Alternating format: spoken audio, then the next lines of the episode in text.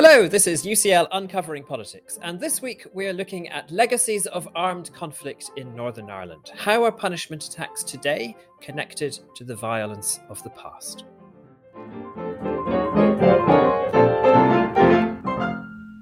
Hello, my name is Alan Renwick, and welcome to UCL Uncovering Politics, the podcast of the School of Public Policy and Department of Political Science at University College London. Northern Ireland experienced three decades of violence from the late 1960s to the late 1990s. Thousands of people were killed, injured, or bereaved. The so called Troubles were brought to an end by the Belfast or Good Friday Agreement of 1998, an accord between the British and Irish governments and most of the main political parties in Northern Ireland that established new governing arrangements for Northern Ireland within the UK and set out how Northern Ireland might in future leave the UK and become part of a united Ireland if majorities both north and south of the border wanted it. In many ways, the 1998 agreement is a model peace settlement. Power sharing government sputters but survives. Everyday lives have been transformed. Violence between the communities has almost ended. Yet many legacies of the past live on. Today, we're focusing on one of those, namely violence within communities, and in particular, punishment attacks meted out by paramilitary groups against people whom they accuse of criminal or antisocial behavior. What explains the persistence of such attacks, and does that carry lessons for peace building processes elsewhere? Well, two of my colleagues have just published a study exploring just these questions. Kristin Bakke is Professor of Political Science and International Relations here in the UCL Department of Political Science and leads our Conflict and Change Research Cluster. She's also affiliated with the Peace Research Institute in Oslo and she'll be a familiar voice to regular podcast listeners. Kit Rickard, meanwhile, is a PhD student in the department, as well as a research associate and teaching assistant, and again, a member of the Conflict and Change Research Cluster. He is just about to submit his doctoral thesis on how external states affect civil wars. And I'm delighted to say that Kristin and Kit join me now. So, welcome to you both. And Kristin, could we start by setting the scholarly context of your study. What are the questions that drive your research generally, and how did those lead you to this particular study on Northern Ireland? Thank you, Alan, and thank you for having us. Um, so, my research in general is about political violence and contentious politics, political mobilization, dynamics of violence, institutions that can and cannot foster peace, and much of the research I've done in the last 10 years or so is about so called post conflict societies, many of which turn out to not be so post conflict uh, after all. Uh, and I began by examining dynamics of post war state building in de facto states in Russia's near abroad, so quite far away from the context we're going to talk about uh, today. And in so doing, I became interested in how non state actors establish themselves as authorities. And the research we'll talk about today, paramilitary group social control in Northern Ireland, builds on that interest in informal sources of authority. And there is a growing body of research that focuses on how rebels rule during wars, during conflicts. Yet relatively little is known about the legacies of such wartime order, and that's where the interest here, uh, you know, or that's the motivating interest here. Mm. The research is part of a larger project on attitudes to peace in three post war societies Guatemala, Nepal, and Northern Ireland. And it's a collaborative project with Karin Dyrstad at the Norwegian Insti- University of Science and Technology and Helga Binningsbø at the Peace Research Institute in Oslo. And central to the development of this, uh, the Northern Ireland bit of this project is Kit, uh, one of the brilliant PhD students I work with here at UCL, and I came into this project being interested in paramilitary group social control, but I wasn't quite aware of how much control they have until I started working uh, with KIT. Interesting. So, Kit, let's move to you and think about this in relation to Northern Ireland. So, can you fill us in a bit on the, the phenomenon that we're discussing here? Some of our listeners, I guess, won't be familiar with punishment attacks in Northern Ireland. Could you set out just what those are and how significant they are in Northern Ireland today? Yeah, great. Um, so I think at this stage it might be helpful to use the definitions used by the police because um, as we discuss uh, the phenomenon, we'll find that it is quite uh, grey around the edges. Um, so the police in Northern Ireland, known by their acronym PSNI, uh, define a paramilitary style assault um, as, uh, as, as an assault that's usually carried out by a loyalist or a Republican group on members of their own community, um, the assault will often involve major or minor physical injury to the injured party, typically involving a group of assailants armed with, for example, iron bars or, or baseball bats. And they define a paramilitary style shooting as a result in the injured party being shot in the knees, elbows, feet, ankles, or thighs. And the motive is supposedly to punish the person for antisocial activities. Historically, the Republic, like so, in Northern Ireland, you have Republican groups. These are those that um, seek to unite the North with the Republic of Ireland and uh, break away from the United Kingdom.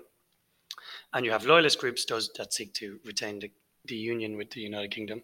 Um, and I should also add, you know, these are groups that that wish to do so through force, through the use of organized violence. And so historically, the Republican groups uh, were more likely to shoot as a punishment, and that's probably because they had more ready access to firearms. And this has become a kind of norm where, um, when you look at the breakdown of these two types of punishment, um, they're not a perfect measure, but they're probably a good proxy for the activity across these either Republican or loyalist uh, groups. Um, the PSNI refer to antisocial activities, and this is a bit of a catch all term um, and includes uh, most petty crime you can think of, but uh, also um, uh, drug or, or, or, drug dealing.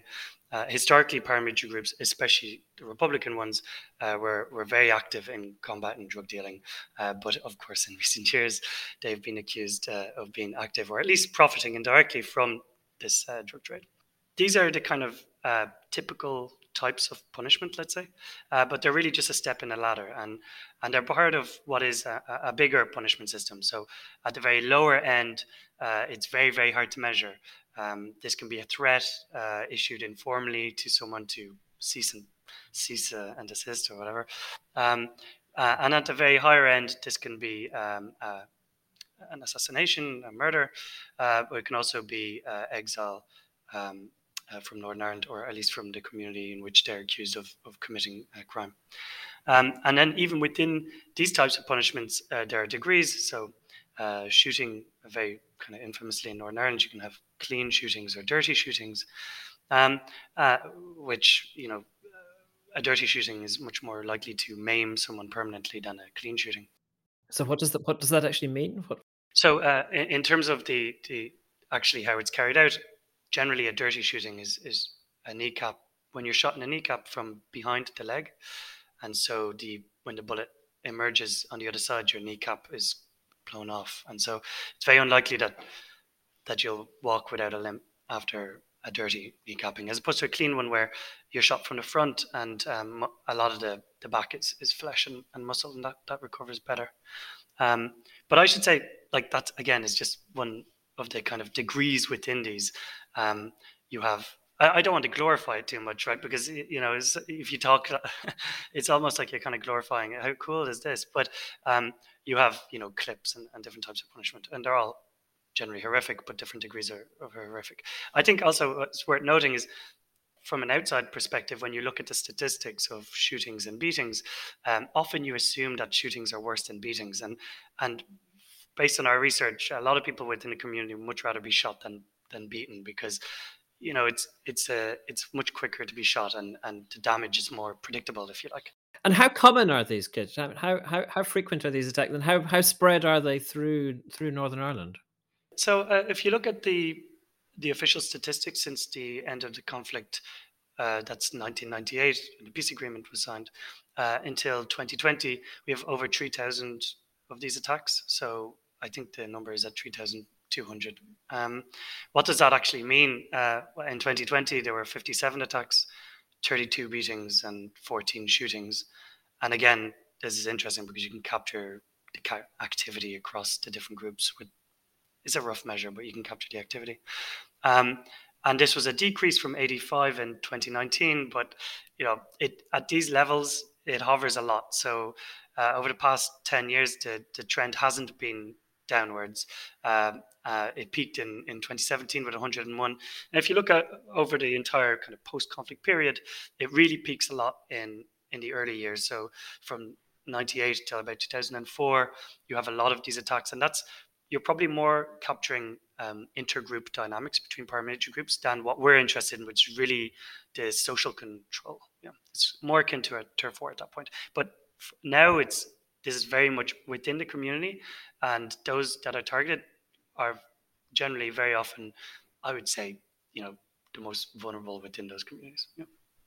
Mm, yeah. So your study asks essentially how far patterns in punishment attacks today can be explained by patterns of violence in the past and what mechanisms these connections work through. Um, before we get into how you seek to answer that question, which I think is fascinating actually, Kristin, do you want to just sum up what answers you find, what conclusions you reach? So just a brief sort of overview of what our argument uh, is. So, paramilitary groups in Northern Ireland are often seen as criminal groups, sort of plain and simple. And while there's little doubt that ser- several of them are engaged in criminal activities, in some communities, they operate as people with influence because they have a certain social standing. And, and that's a legacy uh, from the control they were exercising during the conflict. And as I, as I said in introduction, there is a growing body of work that looks at how armed groups create informal institutions uh, in wartime. Um, and we argue that armed actors can benefit from the social control these informal institutions grant them long after the conflict comes to an end. And there are two key mechanisms here that drive this.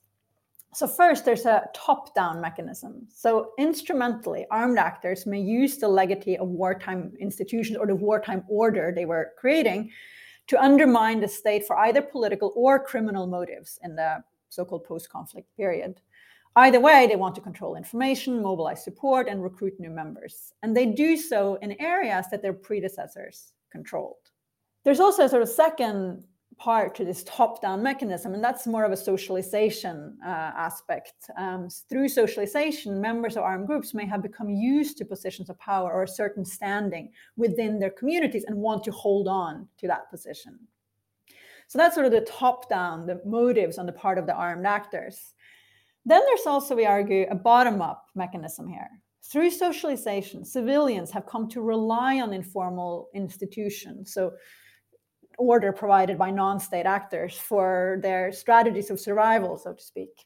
So in areas where armed groups developed informal institutions during the conflict, people may have come to accept and internalize norms stipulating that certain aspects of governance uh, is done and perhaps done better, uh, not, you know, or is done by the non-state actors, not done by the state. Um, so people come become used to relying on non-state actors, informal sources of authority for certain kinds of quote unquote um, justice. Um, so that's the argument uh, in brief. And and so your your argument is that both of those mechanisms, the top down and the bottom up, are both operating here. And that that um, bottom up one is fascinating. I mean, is it, um, it, you you describe it there in terms of people feeling that they're used to this way of uh, achieving order or potentially they feel it's a better way of achieving order. I mean, I, I guess you, you, can see that that might be the case if if they reject the state and they reject the validity of, of, of, state order, which you would expect to get from the Republican side. But one of the interesting things is we get this on both the Republican and, and the loyalist sides here. Yeah, it is, and you know, we would in in some of our interviews, and we'll talk about you know the research we did uh, in, in a moment, but also in you know the work that others have done you'll you'll see that people talk about um, you know they'll say things that such as we just don't go to the police uh, or that you know the the quote justice provided by these groups is sort of described as swift or speedy justice uh, you know quicker than going to the formal uh, formal institutions. Yeah and can, uh, can i just add on the on the the loyalist point. So we you would expect because you know historically from the outside they seem to be pro-state, and and a lot of the literature that we uh, by colleagues as well in this department, Neil Mitchell comes to mind, right? Uh, Sabine Carey at Mannheim looks at pro-state militia groups or pro-government militia groups, and I think in the Northern Irish context, the difference between being pro-state and pro-government is really important um, because whilst they are pro-state, um, they historically have a very very uh, contentious uh, relationship with the government uh, that sits in Westminster generally, and also with the, the, the forces of of the state, so with the police and, and, and with the army. And so it's uh, when you when you speak to members of loyalist uh, paramilitary groups or those from the community, they will very often refer to the fact that they were the first to murder a, a, a soldier in, in Northern Ireland during the conflict, right? And what emerged, I mean, really, this is about the emergence of the groups, but they emerged to defend their communities uh, because the police couldn't, and so they have uh, yeah. yeah that kind of relationship.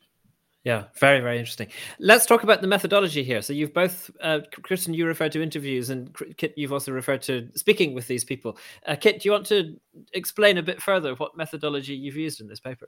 Yeah, we use a, I would say, a, a, wide range of methods because it's such a kind of thick and, and difficult uh, causal story that we make, and we, we actually think that this is working through multiple mechanisms, and therefore we employ multiple ways of measuring this. Um, in the first step, we we write, we basically do kind of his, archival uh, research and, and looking at, at, at, other political scientists and other uh, scholars from the conflict, um, and try and trace the emergence of these um, of these governance institutes institutions, if you like, and how they emerge during the conflict. And this this part is important not only because it's an interesting, I think, an interesting read. I think it's like interesting just how these institutions come about, but it's interest, it's important because we show that these groups, which are nominally are violent actors, also take part in in providing limited uh, but but public goods. So um, we're interested in the justice system and the kind of uh, community or communal policing they do, or vigilantism, if you like. Um, uh, but they also, you know, more famously or, or just as famously have the black taxi cab service and Republican groups set up Irish schools, these kind of things. And, and so they're providing for the community uh, some public goods. And we also show that these institutions emerge during the conflict and not before. And so th- those two points are very important in terms of identifying the effect of, of, of such institutions in the long term. Uh, at a second step, we explore um, again, we're interested in the spatial where these where these where this violence and where these institutions exist across space and time. And so we explore the locations of violence during and after the conflict. And so we first map out violence in order to explore where informal killings occurred during the conflict and where this violence persists today. Um, and so, as a first step, you look at the visual trends, and then we run statistical models. So, the data we use for the violence during the Troubles um, is is data from uh, Sutton Index of Deaths, which are geolocated, um, and this is a, a, kind of database um, which which includes uh, you know who died, who was the perpetrator, what was the reasoning behind that uh, murder or death. Um, and then, secondly, uh, how do you capture where these groups are active today uh, is quite a difficult thing. And we use data from the police service in Northern Ireland, um, which we're really grateful for for them giving to us. Um, and we use anonymously, which uh, shows where the attacks occurred. Uh, and these are the same attacks I referred to earlier uh, when describing the st- recent statistics. So that's basically showing you that attacks uh, that are happening today or since 1998 are happening in the same areas essentially as attacks that were happening before 1998. That's correct. Yeah, we, we we first do a kind of visual inspection, and it's quite evident that that is the case. However, you know, we try and control for alternative stories, which in our case, you might think it's uh, deprivation. Uh, you might think that these it's uh, something to do with crime rates or just a composition of the community. And so we control for these, and we do find support. I, I mean, in this kind of uh, multiple variables in a single regression model, like these are significant control variables. However, um, our indicator for where these institutions existed during the conflict, which is where these uh, inter intergroup intracommunal deaths occurred, uh, is is highly significant in both predicting whether or not an attack will happen in a post-conflict period, but also the intensity of those attacks. Okay, so that's that's giving you kind of correlation, if you like, but then you're digging deeper in order to get into the causal mechanisms. So you're doing interviews and also survey work, yeah. That's correct. So uh, the, f- f- we first do interviews, and this really allows us to well, in our analysis, we an- analyze the interviews and we we do field work, um, and this allows us to to get a sense of um, uh, this kind of top-down mechanism, really. So, whom are you interviewing? So, we spoke with uh, the police in Northern Ireland. Uh, we spoke with uh, many local academics, uh, community activists, and uh, former members of paramilitary organizations. And and notably, like the context within which you speak to the latter two is generally through these restorative justice organizations, which are honestly, this is where I want to spend the rest of my research because they're so interesting these organizations. But these are organizations that act as a kind of go between between paramilitary actors and the police. And some of them work more with the police and some of them work more with the paramilitary actors. And kristin do you want to come in?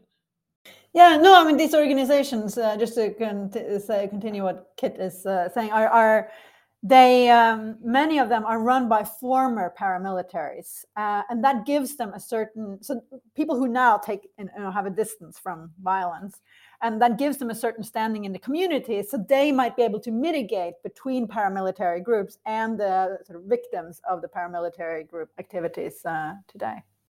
Well, just as a final point, uh, we we analyze survey data to really get at this bottom up mechanism, and of course, this is probably the hardest thing to really capture. Um, and so we employ a survey that Kristin um, fielded in 2015 with with 2016. her 2016 apologies with her colleagues uh, uh, that she referred to at, the beginning, um, and it's part of the Attitudes for Peace uh, project at, at, at, Peace Research Institute of Oslo. Um, and so uh, we basically uh, combine this survey, which is geolocated, with our geolocation of attacks, and we find that um, that people that live in areas where there are many Republican attacks are much less likely to support the, or to trust the police or to turn to the police if they have an issue. And those who live in areas with many loyalist attacks are much more likely to turn to informal uh, sources of authority. Yeah. And you're so you're taking that as an indication that the bottom-up mechanism is working there. I, I mean, I, I, I, guess I'm wondering if um, people are sort of reflecting what they're supposed to say yeah, uh, I mean, these surveys the, as a result of top-down pressure. Yeah, I would say the survey alone doesn't do that. It's really the interviews and the fieldwork that allows us to make that uh, the, to make that link. So during the interviews and during the fieldwork, um, uh, what we heard over and over was that there are people who use uh, these attacks to delegitimize the police, right? And that's our top down uh, mechanism. But that there is also a folk memory in certain communities, often very small communities referred to as like bubbles. They're often just a couple of streets uh, in urban and uh, areas. Um, and in these areas where they have this kind of folk memory, people come to expect, as Kristin referred to earlier, this fast justice, which is described as swift or, or speedy. Kristin?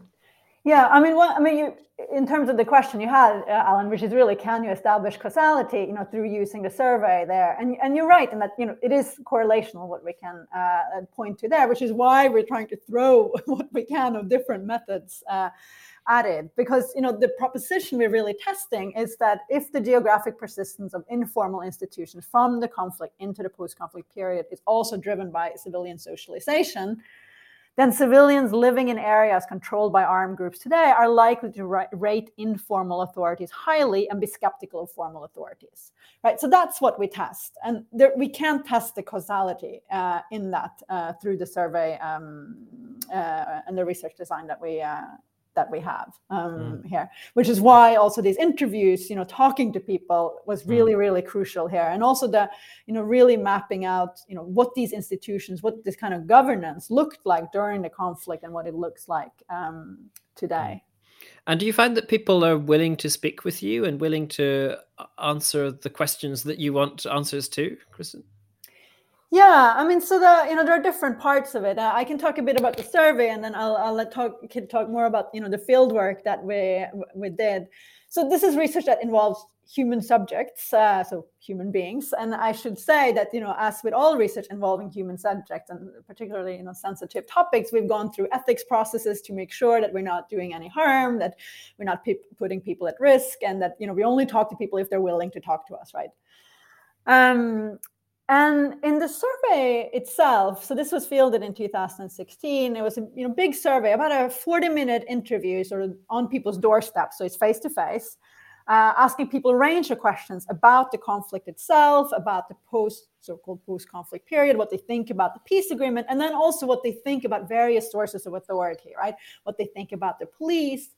And then we tried to get at what they think about informal sources of authority. Now, in this survey, we did not ask people directly about paramilitary groups.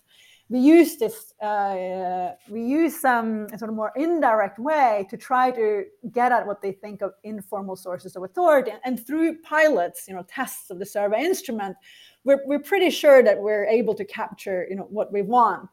But you know, the key measure we have for whether people in the study Kit and I uh, have just published, um, for whether people are turning to formal or informal uh, authorities, is an imagined scenario. So we ask people. A man lives in a neighborhood where there is a severe problem of antisocial behavior, such as vandalism, car theft. What would he do? And then we give um, we give the respondents a range of options of going to various sources of authority. Uh, it could be the police, it could be community organizations. Um, and the question we use to get at how effective they think it would be to go to informal sources of informal sources of authority is contact a member of the community who has influence. Um, and then we, are, you know, so they rate sort of how effective it would be to go to that. They also rate how effective it would be to go to the police or other uh, kinds of authorities. Um, so in this survey, just because we were worried that people wouldn't respond to a question that was directly about paramilitary groups, we didn't ask them that. I should say we're doing another survey at the moment, which has been put on hold due to COVID, with another team of researchers at the University of, in Oslo and at the Peace Research Institute um, in Oslo. And in that survey, we're actually asking people direct, more directly about paramilitary groups, uh, what they think of them. And you know, I think this is we could probably have done that in our 2016 survey too. Uh, I think we were more cautious in designing that because this isn't really a taboo topic in Northern Ireland. There's, you know, this is in the rest of the United Kingdom. I think we're not so aware of that this is happening. Yeah. But in Northern Ireland, people are acutely aware that this is happening. There are public yeah. campaigns to end these attacks. Right, there are big posters on you know bus stops with paramilitaries don't help you, they hurt you.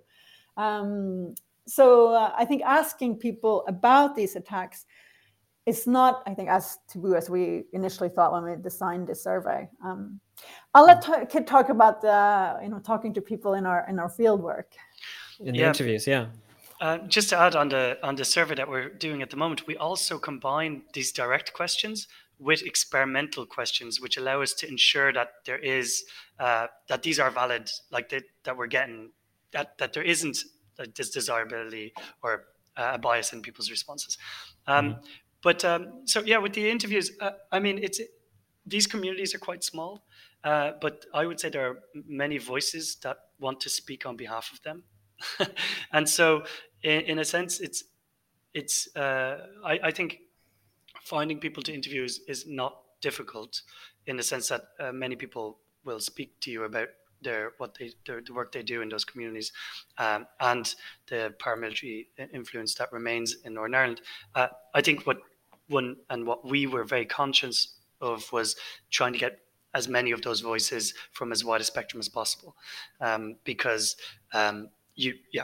Uh, it really comes down to the nature of those attacks for a lot of of the, the people in the community. So whether or not they are predominantly uh, crime motivated or motivated in protecting the community. And so, you know, depending who you're speaking on, uh, you'll have a very different sense of why these attacks are happening. Um, but yeah, that, that, that was really. I think, the, the, the, the main thing.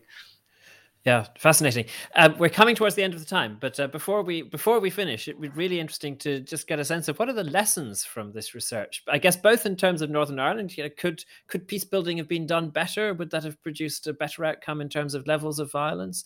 And also, suppose what uh, do do your findings transfer to other countries? You mentioned, Kristin, that this is part of a multi-country study. So, how does this transfer to other countries as well?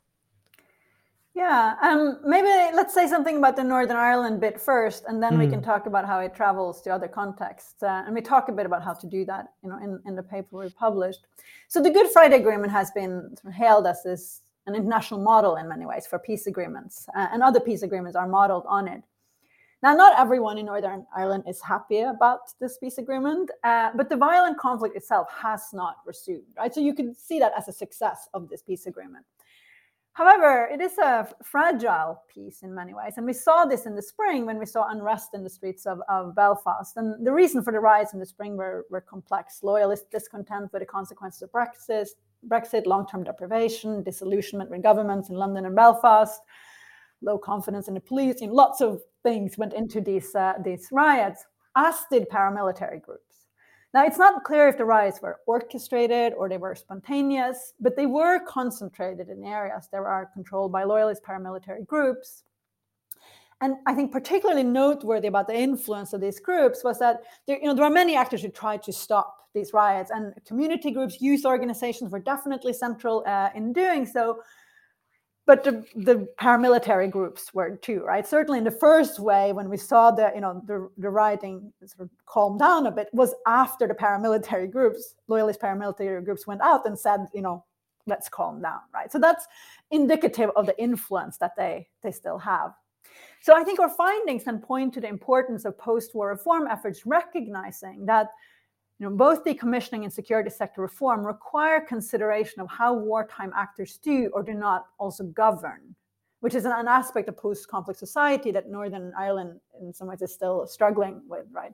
So our findings support the Independent Reporting Commission, which recommends a twin track approach that combines, and we're quoting here from this report, combines policing and justice responses alongside measures to tackle the deep systemic socioeconomic issues in the communities most affected by paramilitarism. And importantly, I think our findings emphasize the sort of the socio side of persistent paramilitary control. Like there isn't just this top-down thing, there is also this, you know, something to this bottom-up mechanism that we would like to, you know, explore uh, further. Now, Kit, do you want to say a little bit about how the, you know, we think the findings travel? In terms of uh, the extent to which they travel beyond Northern Ireland, while it wasn't the main aim of uh, of this research paper, we do uh, outline three what we think are potential scope conditions, which may uh, uh, allow us to think of ways in which it is generalizable. The first is uh, how the conflict ends. So in this case, you have uh, what we're like belligerents of the conflict, which remain on the scene and they remain uh, generally in these communities. Uh, compare this to Sri Lanka, for instance, where you have a total defeat of the Tamil Tigers, you're unlikely to get or less likely to get this pattern potentially. The other is about state capacity. Um, you know, the United Kingdom is a strong state, and so we think that if this persists in in, in this uh, in this uh, environment, it's likely to persist in, in weaker states. Um, but again, that's something that uh, we encourage uh, few more research on. And then finally um, is regime type, which I think is potentially the most interesting because I initially thought, well, you don't expect this in a democracy. but uh, uh, I was told that, of course, maybe authoritarian states just wouldn't allow these dissenting voices to persist in a way that democracies actually do. Right. So um, the United Kingdom can't just go in and uh, uh, uh, and remove these voices. So um, yeah, that I think is how it how we speak to it. Fascinating. Well, that's been so interesting. Uh, Kit and Kristin, thank you so much for that conversation. I wish we could talk longer, but as ever, the clock is against us on the podcast. And I can strongly recommend the article, uh, which is called Legacies of Wartime Order, Punishment Attacks and Social Control in Northern Ireland by Kit Rickard and Kristin Bakke. And it appears in Security Studies, just uh, published in October of this year. And next week, we'll be back again with another fascinating episode. So, as ever, to make sure you don't miss out on future episodes of UCL Uncovering Politics, all you need to do is subscribe. You can do so on Apple, Spotify, or whatever podcast provider you use. I'm Alan Renwick. Our producer is Abby Turner. Our theme music is written and performed by John Mann. This has been UCL Uncovering Politics. Thank you for listening.